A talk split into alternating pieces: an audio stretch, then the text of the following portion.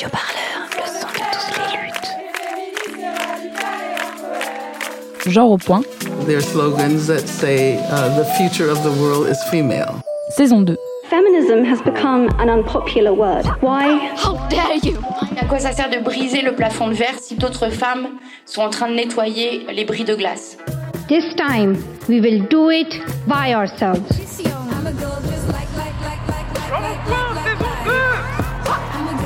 Comment on se réapproprier des, des tactiques, des stratégies, des actions, des pratiques qui sont reconnues comme viriles, masculines La faute, c'est elle. Alors comment elle s'est habillée? Qu'est-ce qu'elle a fait? Qu'est-ce qu'elle a dit? Qu'est-ce qu'elle a bu? Mais arrêtons, quoi. Et c'est possible de faire autrement, société. Genre au point. Saison 2. On se lève et on se casse. La prise de conscience sur les inégalités de genre s'installe. La parole se libère. Les mouvements féministes ne cessent d'occuper l'espace. Genre au point saison 2 se consacre en 10 épisodes aux luttes féministes de 2021 et à leur bouillonnement. Quelles stratégies de lutte coexistent contre la domination patriarcale? Des réseaux sociaux aux rues pavées, des cours de récréation aux assemblées politiques, dans les hôpitaux et sur les écrans de cinéma, quelles forces et quels moyens sont mobilisés pour se battre? Genre au point, épisode 2, Féminisme et décolonialité à l'université.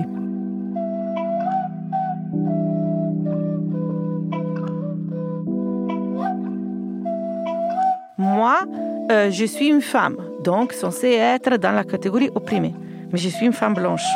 Donc, euh, je suis dans le système monde aujourd'hui, euh, dans la potentielle oppresseuse partout où je bouge. Après, je suis lesbienne, donc lesbienne queer en plus, féministe, etc. Donc, censée être discriminée. Mais je suis professeure à la fac. Donc, euh, elle est euh, correcte, propre et sage. D'accord Donc, tous ces genres de catégories-là peuvent être lus de façon euh, différente selon les contextes. Et donc, pour moi, on peut les mobiliser.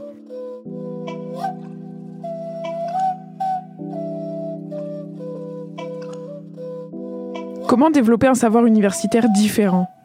Comment devenir complice des luttes décoloniales? Et surtout, comment lutter à l'université, lieu d'oppression raciste et sexiste? Pour en parler, j'ai invité une femme qui travaille à l'université et qui surtout tente d'enseigner différemment. Elle est maîtresse de conférences en géographie à l'université de la Sorbonne, mais aussi queer, transféministe et porno-activiste. Elle travaille à la déconstruction des normes dominantes et propose leur subversion par les corps militants et dissidents. Elle vient de publier un livre aux éditions d'Aaron intitulé Décolonialité et privilèges, devenir complice. Aujourd'hui, dans ce nouvel épisode de Genre au Point, nous accueillons Raquel Borghi.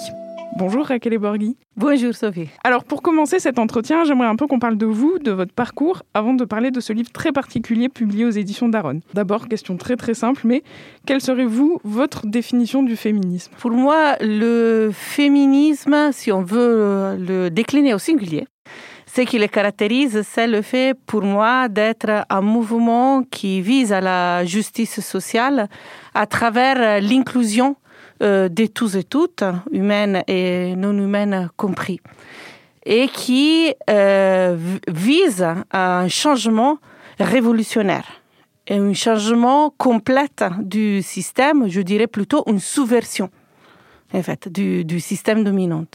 En parallèle de vos activités universitaires dont on va parler ensuite, vous avez toujours défendu une approche corporelle du féminisme, ou des féminismes effectivement, parce qu'il y en a plusieurs. Pouvez-vous nous parler un peu de cet aspect de votre militantisme, à la fois la nudité, le porno-activisme notamment, que vous évoquez dans votre livre, mais que vous avez aussi pratiqué? Ça, c'est quelque chose que j'ai appris, en fait, et je l'ai appris à partir de euh, mon terrain. Je me suis euh, toujours, depuis le début de euh, mes études et de ce qu'on appelle normalement la carrière universitaire, je me suis toujours occupée de, de de l'espace public et de, du rapport entre le corps et l'espace public. C'est pour ça que 2000, entre 2010 et 2011, j'ai découvert euh, l'existence de ce mouvement qui s'appelait euh, euh, post-porn et euh, du porn-activisme, c'est-à-dire d'un activisme, du militantisme qui, comme dit Zlavina, portait la révolution euh, si la révolution a été faite dans la chambre à coucher dans les années 70, le euh, porno-activisme reportait la sexualité à l'intérieur de la révolution parce que je me suis dit toujours que euh, le corps et aussi mon corps en tant que chercheuse était toujours à l'intérieur des, espaces que j'ai traversés justement avec ce corps.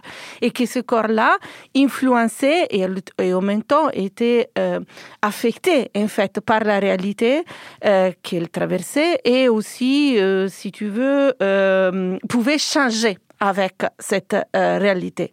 Et donc le, le post-porn et en particulier le porn-activisme m'a euh, intrigué énormément et c'est là que je fais cette sorte de euh, basculement d'une posture de chercheuse qui travaillait sur euh, le corps, mais en réalité toujours sur le corps des autres, à une euh, chercheuse militante activiste transféministe qui travaille sur le corps, avec son corps et sur son corps euh, aussi.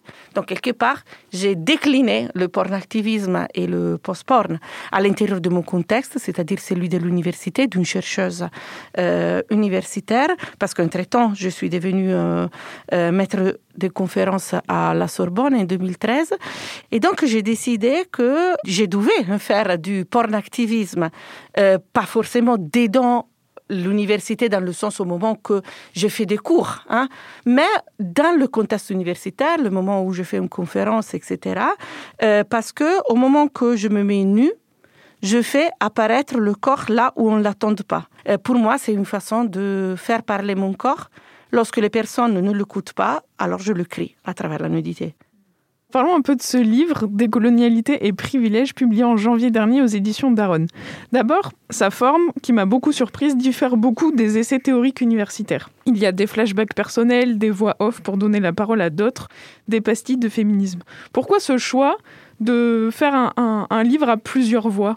Mon idée déjà était que euh, je n'avais plus envie de euh, reproduire les rapports de domination à travers le texte. C'est-à-dire que euh, j'avais déjà euh, remarqué depuis beaucoup d'années que les, textes dits scientifiques étaient des textes souvent inaccessibles ou quand même difficilement accessibles sans avoir un certain bagage ou difficilement accessibles sans une certaine fatigue et frustration. Donc je me suis dit que peut-être qu'il était possible expérimenter une autre façon d'écrire et que n'était pas obligatoire en fait pour véhiculer des réflexions et des messages de euh, utiliser le langage qui en réalité est un, langage codé, tu écris pour une certaine communauté.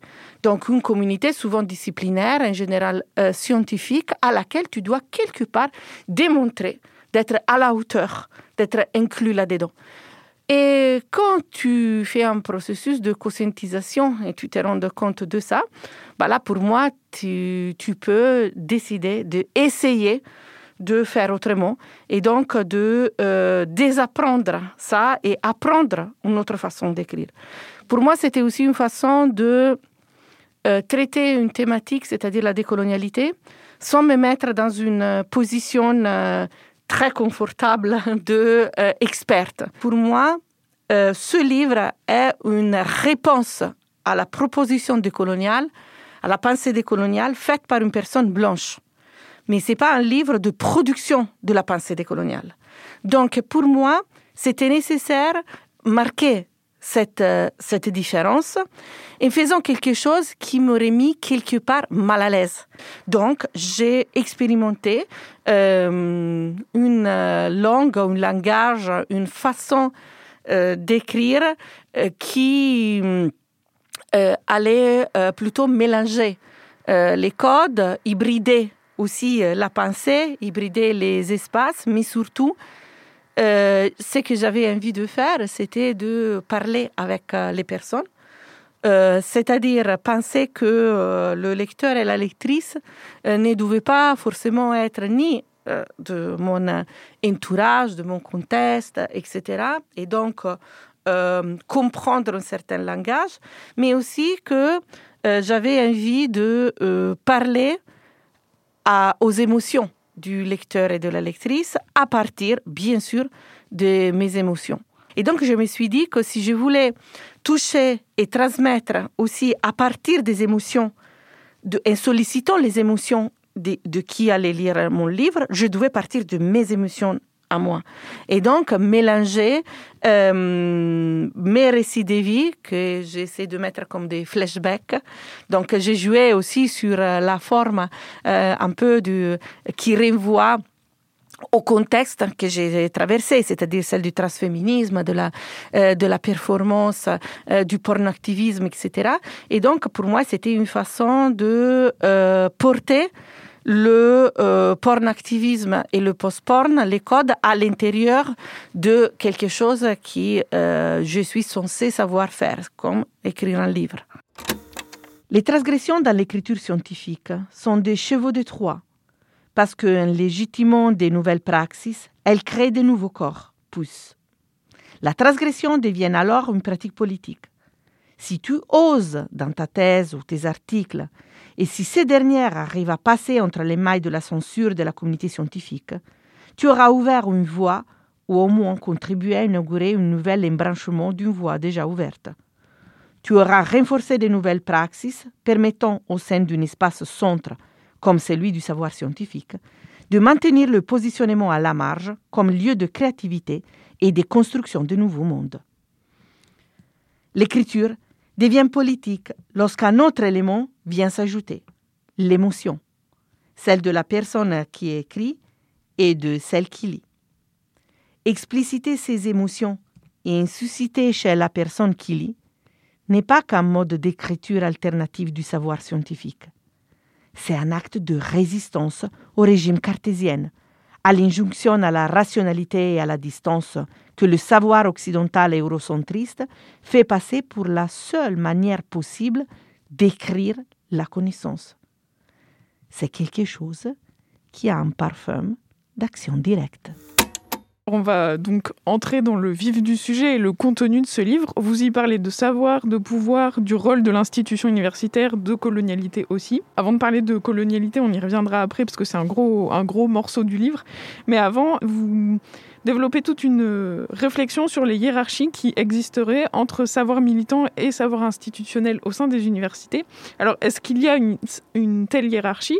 Est-ce que c'est une construction de délégitimation? Pour moi, le penser qu'il y a une hiérarchie et de fait pratiquer la hiérarchie de la division des savoirs est quelque chose qui revient justement de la colonialité, c'est-à-dire que est quelque chose qui a été codifié surtout au 19e siècle, au moment où les disciplines ont été bien distribuées et bien codées et bien mis dans des cadres assez serrés pour donner un ordre, justement, un ordre qui faisait euh, bien sûr euh, les intérêts des, dominantes et donc, des blanches. Cette division-là vient de cette pensée qui est la pensée moderne.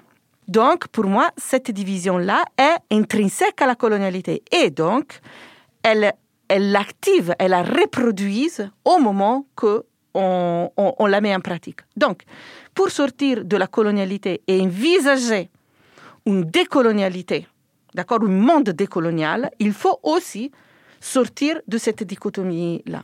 En plus, cette dichotomie-là valide quelque part les pratiques de beaucoup de chercheurs et chercheuses qui sont des pratiques cannibalisantes, c'est-à-dire qui, qui mangent sur et leur terrain de recherche et les personnes les inquiéter. Donc, hum, pour moi, il est nécessaire de visibiliser ce dichotomie-là, justement pour ne pas légitimer le savoir produit à l'intérieur des espaces universitaires comme le seul savoir possible et le seul savoir qui a droit d'existence et qu'il devienne tellement fort, tellement grand que, si tu veux, il occupe tout l'espace. Il y a aussi un autre problème dans là, c'est-à-dire que souvent, ces savoirs-là sont prises à partir du contexte militant. Parce que déjà, beaucoup de personnes militantes font aussi partie de l'université, dans le sens euh, souvent de, de façon précaire, euh, mais pas seulement. Et puis parce que euh, toujours le savoir universitaire a été alimenté par les réflexions et par le savoir dit militante. En même temps, le savoir militante a participé quelque part à une sorte de rupture de cette division-là au moment où le savoir militant est souvent vu comme un savoir pratique, lorsque les les universités sont censées produire un savoir théorique. Donc les militantes sont ancrées dans la pratique et à travers cette idée de la pratique, ils font leur différence, ils créent leur distance à travers le milieu institutionnel académique. Pour moi, il est nécessaire déjà changer de termes, donc peut-être qu'on peut commencer à utiliser un peu plus le terme de praxis qui va mettre ensemble justement ça et surtout euh, qui permet d'imaginer qu'on peut penser nous-mêmes et les autres, à l'extérieur de cette dichotomie entre savoir scientifique et savoir militante, et donc théorie et euh, pratique. C'est pour ça que pour moi, une entrée pour essayer de sortir de cette binôme-là est celle du corps. Parce que ton corps, il est partout. Il, vient toujours avec toi, forcément, parce que c'est toi. Donc, il traverse les espaces académiques comme il traverse l'espace militant. Et à travers le corps et l'écoute du corps, tu arrives à sentir tout un tas de choses, les émotions, les intuitions, etc. Et donc, si on essaie de les réélaborer et de les faire sortir toujours à travers le corps, bon, on a des expérimentations, des euh, créations d'espaces qui ne sont plus ni l'une ni l'autre, mais sont des espaces hybrides, des contaminations entre le contexte et le corps. Justement, sur cette division entre les savoirs euh, et sur euh, le féminisme, vous êtes assez critique des études de genre telles qu'elles existent aujourd'hui en France. L'enseignement du féminisme semble euh, dépolitisé, très libéral. Pourquoi et comment on en est arrivé là? Ah, On est arrivé là parce que comme, le, pauvre genre n'a pas résisté comme tout le reste. Hein. C'est-à-dire que toujours le pouvoir, le système a tendance à euh, incorporer s'il ne peut pas euh, s'il ne peut pas casser, s'il ne peut pas effacer. D'accord. Donc, après énormément de résistance, euh, le genre est rentré dans le système universitaire. Donc, la Sorbonne a essayé de faire des résistances. Après, a été obligée, bien sûr, de mettre en place la mission égalité. Donc, moi, j'étais déjà dans un groupe de, des études de genre à l'intérieur de la Sorbonne. Et donc, je me suis proposée comme euh, chargée de mission égalité. Et le président de l'époque, euh, il m'a convoqué et il m'a dit qu'il n'aurait jamais nommé, parce que ça va pour nomination, il m'aurait jamais nommé, parce que lui, il voulait pas, je cite, avec ce poste, euh, cette responsabilité, donner feu à la Sorbonne. Et donc pour lui, moi, j'étais un sujet euh, qui était euh, censé pouvoir donner feu à la Sorbonne. Donc déjà cette phrase-là, ça montre tout de suite comment euh, il s'agit des missions qui sont souvent, qui, vont dans la, qui, qui, ne sont pas censées être mises en place pour créer du désordre à l'intérieur de l'institution, du créer le problème. D'accord? Donc, pour moi, tout ça a participé énormément à dépolitiser le genre, surtout que genre a été, euh, a été euh, détaché du féminisme. Donc, là, moi, je porte des exemples qui me sont arrivés à la, à la Sorbonne, où ils m'ont demandé de effacer le titre de certains événements que j'organisais, d'effacer le mot féminisme dedans parce que considérer que c'était euh, militante et que et surtout excluante.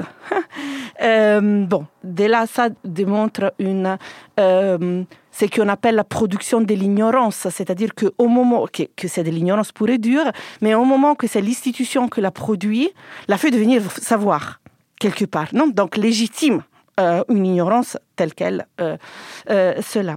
Ça me donne encore de l'espoir que le genre soi-même peut être politique.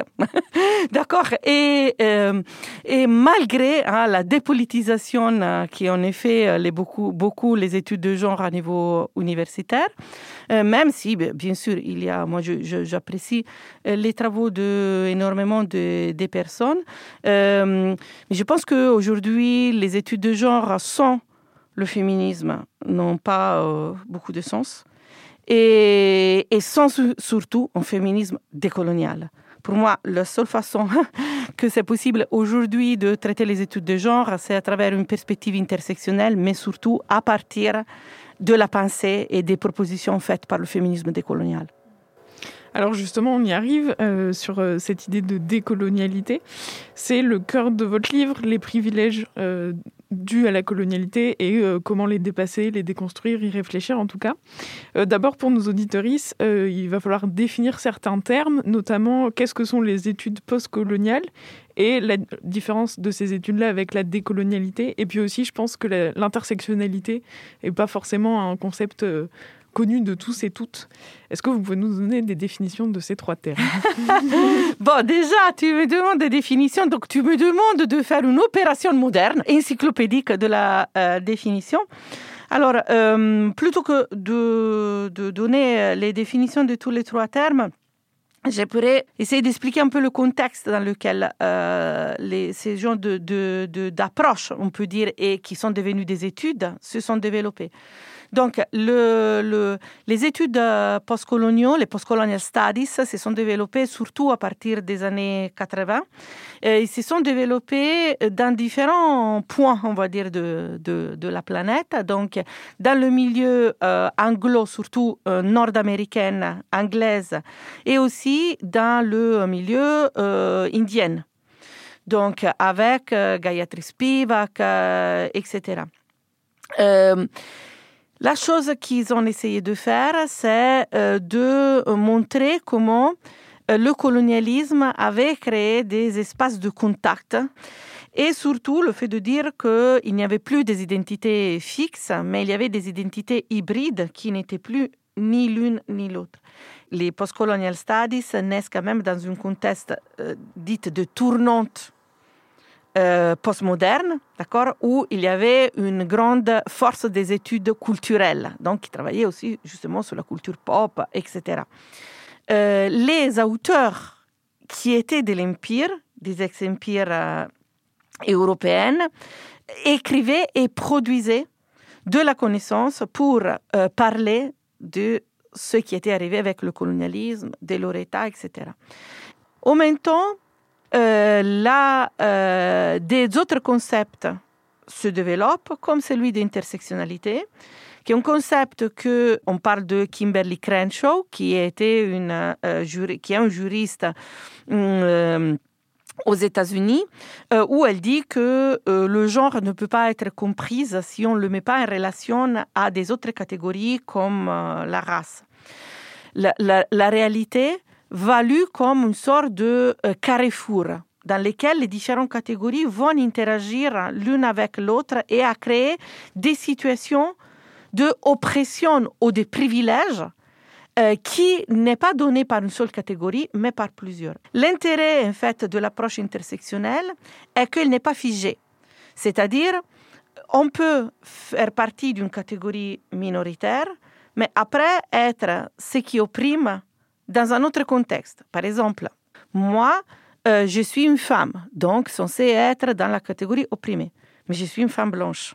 Donc, euh, je suis dans le système monde aujourd'hui, euh, dans, comment dire, dans la, la potentielle oppresseuse hein, partout où je bouge. Après, je suis lesbienne, donc lesbienne queer en plus, féministe, etc. Donc, censée être discriminée. Mais je suis professeur à la fac. Donc, pour moi, dire que je suis lesbienne, il y a quelque part un, peu de washing fait par le fait, ah oui, mais elle est professeure.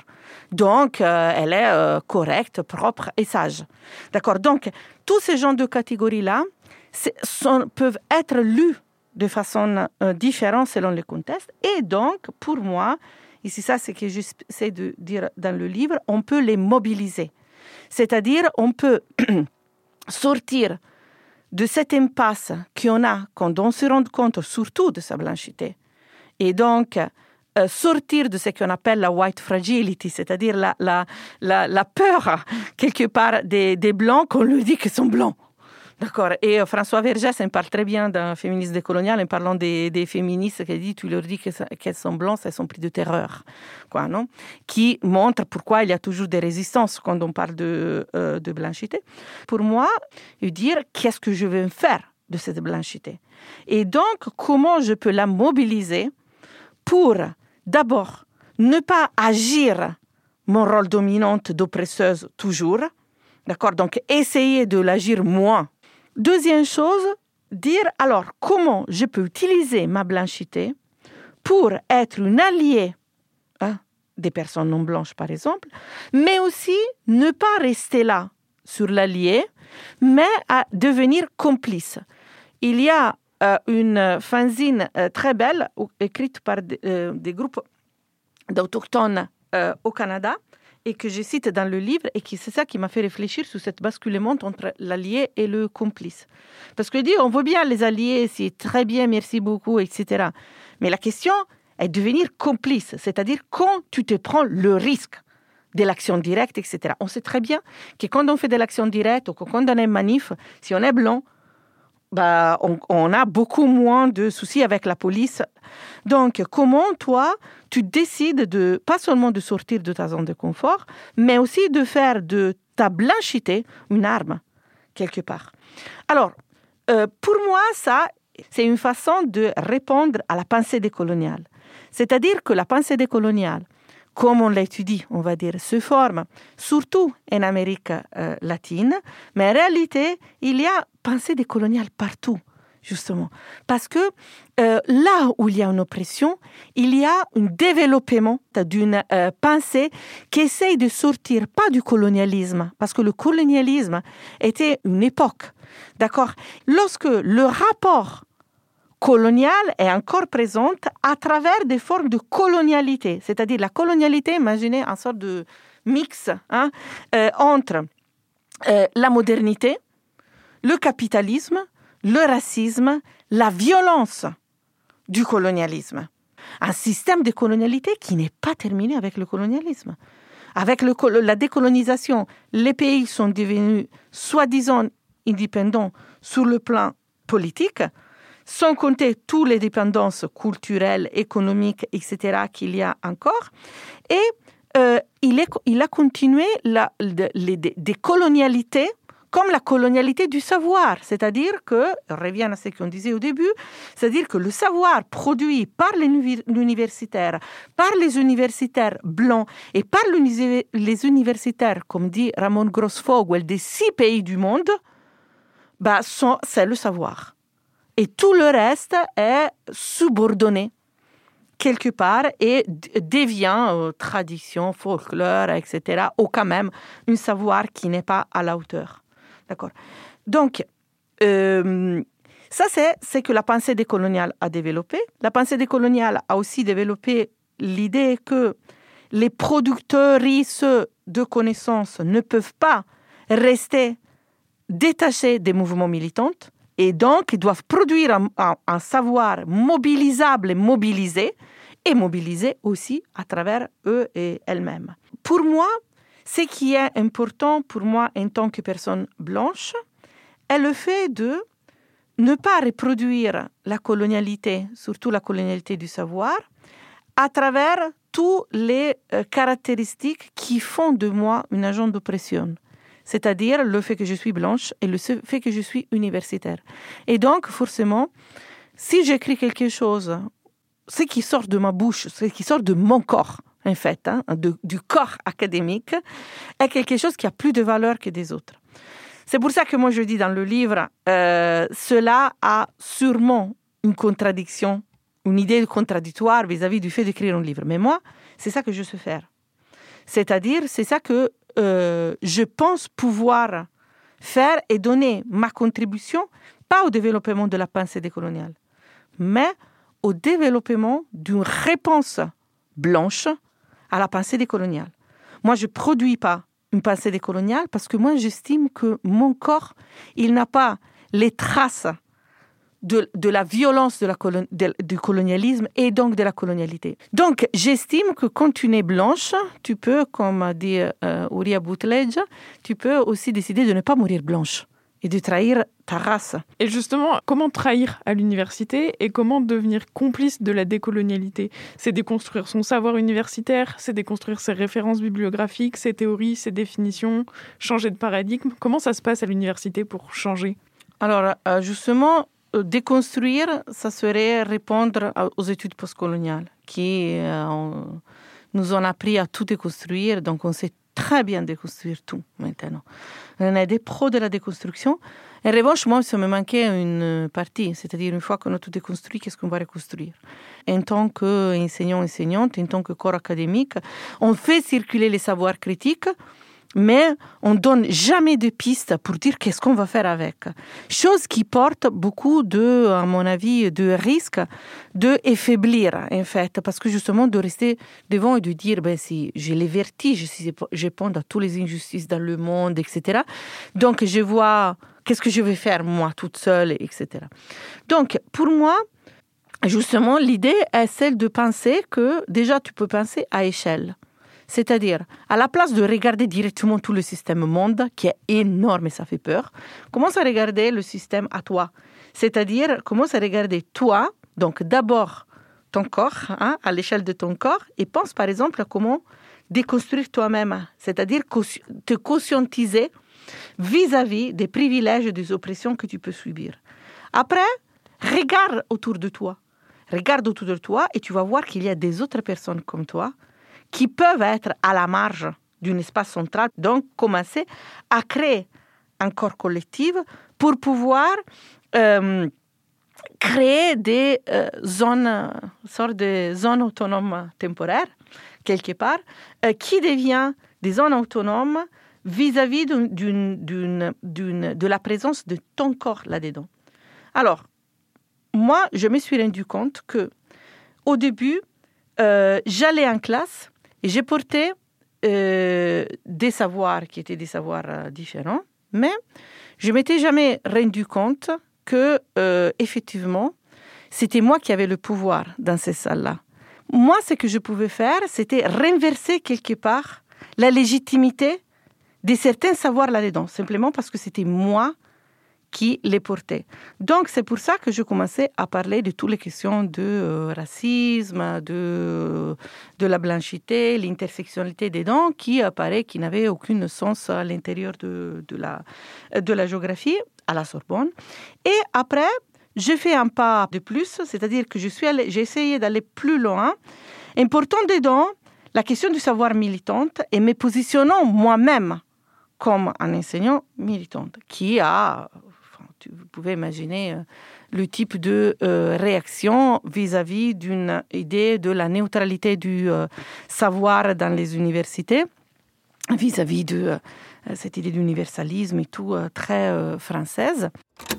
Ce féminisme qui continue à soutenir un État de plus en plus qui, policier, d'une police totalement militarisée, se, fait finalement complice de cette violence, même si ce féminisme prétend vouloir protéger, vouloir justement atténuer la violence. On ne peut pas demander à un État qui est lui-même soit le serviteur du néolibéralisme, soit lui-même reproduit euh, la surveillance, le contrôle, la violence, on ne peut pas lui demander d'être le protecteur. Euh, j'ai commencé à euh, utiliser des codes et de pratiques qui étaient plutôt des pratiques des milieux militantes et de l'éducation populaire, comme l'arpentage, comme la performance, etc. En essayant d'expliquer aux étudiants comment aussi, il y avait un enjeu politique de se faire comprendre et donc on a commencé à travailler par exemple sur la transformation des euh, textes scientifiques en bande dessinée. Cela dit, pour moi, la, différence entre déconstruire et déconstruire et essayer de donner des pistes, des constructions d'une autre, autre, chose, d'un autre monde, passe par euh, l'alliance avec les étudiants et euh, le fait d'expliciter tous les mécanismes de pouvoir qu'il y a entre nous, même la note, etc., et après essayer de euh, faire quelque chose ensemble. Vous parliez là à l'instant de, de bibliographie. Le livre est riche de nombreuses références d'auteurs et d'autrices qui ne font pas partie des corpus universitaires habituels. Euh, quels sont un peu vos chercheurs et vos chercheuses qui constituent votre corpus, votre bibliographie de références personnelles? On va dire mon corpus mon corpus est euh, bah, on peut dire que la plupart de, des, textes que j'ai mis dans la bibliographie, euh, moi je les considère mes amis. Quoi. Donc moi j'ai aussi un rapport très émotionnel avec euh, les textes. Et bien sûr, j'ai privilégié euh, les, textes qui, qui je sens qui m'ont, construit. Pour moi, euh, il y a aujourd'hui, hmm, il y a des textes comme euh, Les guerrières, La pensée straight euh, de Monique Wittig, qui sont pour moi des livres de référence euh, et qui m'ont appris aussi que euh, guerrière, on peut naître, mais on peut aussi le devenir et euh, sans doute Bellux pour euh, la, euh, c'est qu'elle écrive euh, sur, sur les marges qui m'ont beaucoup inspiré et qui m'ont beaucoup inspiré pour répondre en fait à ces propositions et apprendre à transgresser où elle parle surtout de, de, pédagogie en tant que personne blanche en fait. après, il y a bah, les, des auteurs comme Franz Fanon, euh, qui là aussi m'a euh, beaucoup aidé à euh, réfléchir sur, sur ma blanchité. Et dans la pédagogie, bien sûr, Paolo Freire avec Bellux, sachant que Paolo Freire n'était pas féministe. Et Bellux, au contraire, lui dit ça, et quelque part, elle ajoute en fait, là, elle, elle, reprend et elle euh, mélange de façon euh, très belle, je trouve, le, féminisme avec la pédagogie des opprimés. Et aussi, il y a des fanzines, parce qu'une autre chose pour moi, elle n'est plus faire la division en fait, entre les livres dits scientifiques et euh, des productions comme les fanzines. Et, donc, euh, il y a beaucoup de fanzines en fait, qui m'ont aidé à, construire, à me construire. Et beaucoup les autrices euh, de, du, post-porn, donc Diana Pornoterrorista, Slavina, Itziar Ziga, euh, le livre sur le transféminisme fait par des euh, collectifs comme Post-Op avec des autres, parce que une autre chose qui caractérise ce genre de, de, de mouvement militant, c'est qu'ils produisent à travers leur corps un corpus hein, bibliographique et qui est souvent subordonné à ce que les euh, experts, enfin, les considérés experts, euh, écrivent sur, sur elles et sur eux. Euh, le langage, justement, c'est un outil de domination, vous l'expliquez très bien. Et vous l'expliquez notamment en réécrivant un discours fictif euh, avec des réflexions sur la langue par Monique Wittig. Pourquoi lui donner ainsi la parole de façon un peu détournée? Alors, euh, moi, j'ai la partie sur le langage est dans le kit de de montage du kaléidoscope parce que je prends cette idée de que tu peux monter un kaléidoscope pour voir en fait la colonialité et créer un monde décolonial. Euh, donc, je montre quels sont les outils d'oppression du système dominant, dont euh, le langage. Alors, je me disais que euh, j'étais en train de commencer à écrire euh, pourquoi le langage est un outil d'oppression, etc. Et puis je me suis dit, non mais attends, c'est pas la peine que tu écris des choses qui ont été si bien écrites par Wittig, qu'elle parle beaucoup du langage à l'intérieur justement du système dominant, en disant la, la, langue que tu parles te tue, etc. Elle fait référence au système patriarcal et raciste aussi. Et, donc, ce que j'ai fait, c'est que euh, j'ai cherché, dans toute sa production, donc euh, les essais comme euh, les, romans, en particulier de tout euh, de la pensée straight, tous les articles de la pensée euh, straight et euh, les guerrières et, et le brouillon pour le dictionnaire des amantes surtout, euh, j'ai pris des parties qui parlaient du langage et je les ai mis ensemble, j'ai une sorte de collage à partir de, des thèmes que je, voudrais, je voulais aborder sur le langage. Et après, j'ai construit des questions. Donc, je pose des, questions, bien sûr, avec des termes que euh, Wittig n'utilisait pas à l'époque, comme par exemple euh, décolonialité. Et donc, euh, je mobilise quelque part, je réactive sa vision du langage vis-à-vis de la question de la colonialité et la décolonialité du langage. Parce que pour moi, voilà, Wittig parmi les autres, comme Bellux aussi, sont des autrices euh, qui sont souvent analysées. Lorsque pour moi, elles sont à mobiliser. C'est-à-dire sont des textes, des mots qui nourrissent l'action aujourd'hui l'action directe aussi. Et donc, il faut trouver pour moi la façon de les intégrer dans nos vies, de les faire vivre et de le faire vivre à travers nos corps. On arrive à la fin de cet entretien. Après avoir expliqué les éléments constitutifs de la colonialité dans le livre, vous donnez des outils de résistance, des exercices de décolonialité, un manuel pratique un peu. Est-ce que vous pouvez un peu expliquer comment ils se sont construits et élaborés ces exercices? Et est-ce est que ça, ce genre d'exercice, ce genre de pratique-là, c'est une forme de résistance? Euh, bah, Pour moi, oui. Déjà, c'est une, euh, une forme de résistance à la tendance à se cacher en tant que, à nouveau, euh, académique derrière la théorie, en fait. Donc pour moi, ça a été euh, la façon de me mettre en jeu moi-même en première, en explicitant ce que je fais.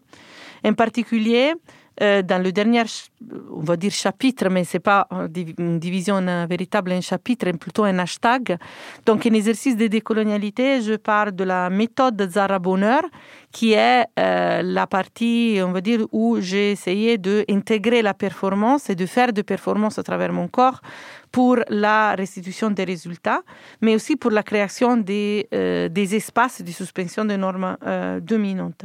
Et puis, la méthode Scrum, à travers la brigade Scrum, qui est euh, sorcière pour un changement radical de l'université merdique, qui j'ai mis en place avec euh, Émilie euh, Vinet et Julie Coumeau. Bien sûr, il s'agit d'un langage performatif, c'est-à-dire on le dit, on le fait exister. C'est pas qu'il y a une attestation de, de brigade Scrum, mais déjà, elle reprend Manifeste Scum de Valérie Solana, c'est donc revendiquant euh, ce genre de violence, c'est-à-dire la violence euh, du langage, la violence euh, des opprimés, et la mettant à l'intérieur du système d'enseignement et donc d'un système d'enseignement que doit, doit être finalisé à la destruction des rapports de domination qu'il y a à l'intérieur de l'université. Après, on peut me dire, ah oui, mais euh, comment on on peut pas détruire la maison du maître avec les outils du maître, comme dit euh, Audrey Lord. C'est pour ça que je dis, si on, si on comprend quels sont les outils du maître, on ne peut pas détruire sa maison, mais on peut déjà lui tirer à la gueule. Donc, on peut les comprendre pour les réélaborer et essayer à euh, créer des espaces de suspension de cette norme-là à l'intérieur de l'université au moment que ton corps il est là. C'est-à-dire que quand moi je rentre dans une salle et je mets des choses différentes dans la salle à partir de mon corps enseignant qui se soustrait, et là c'est trahir la classe, au corps enseignante comme collective, mais qui se désolidarise et se soustrait de, cela, bon, là, ta classe peut devenir une zone euh, autonome à intermittence, c'est-à-dire quand ton corps est là. Après, bien sûr, tu sors et devient une autre chose. Mais c'est possible pour moi de euh, faire des exercices hein, pour essayer de suspendre au moment, au, moins pour, euh, pour un moment et créer un espace temporaire différemment. C'est pour ça que je joue avec cette idée du kit de montage aussi pour dire n'aie pas peur. C'est-à-dire, il faut avoir peur parce que tout fait peur. D'accord? Mais on peut peut-être ensemble, t'es pas seul. Donc, on peut peut-être, avec un corps collectif qui raisonne sur certaines choses, avoir deux pistes pour s'en sortir au moins pour agir et pour ne rester pas dans un immobilisme qui te touffe et qui te tue. Et bon, on va rester là-dessus. Merci Raquel Borghi pour cet entretien riche et dense. Je rappelle votre livre Décolonialité et privilèges, devenir complice, apparu traduit de l'italien euh, aux éditions Daron en janvier 2021.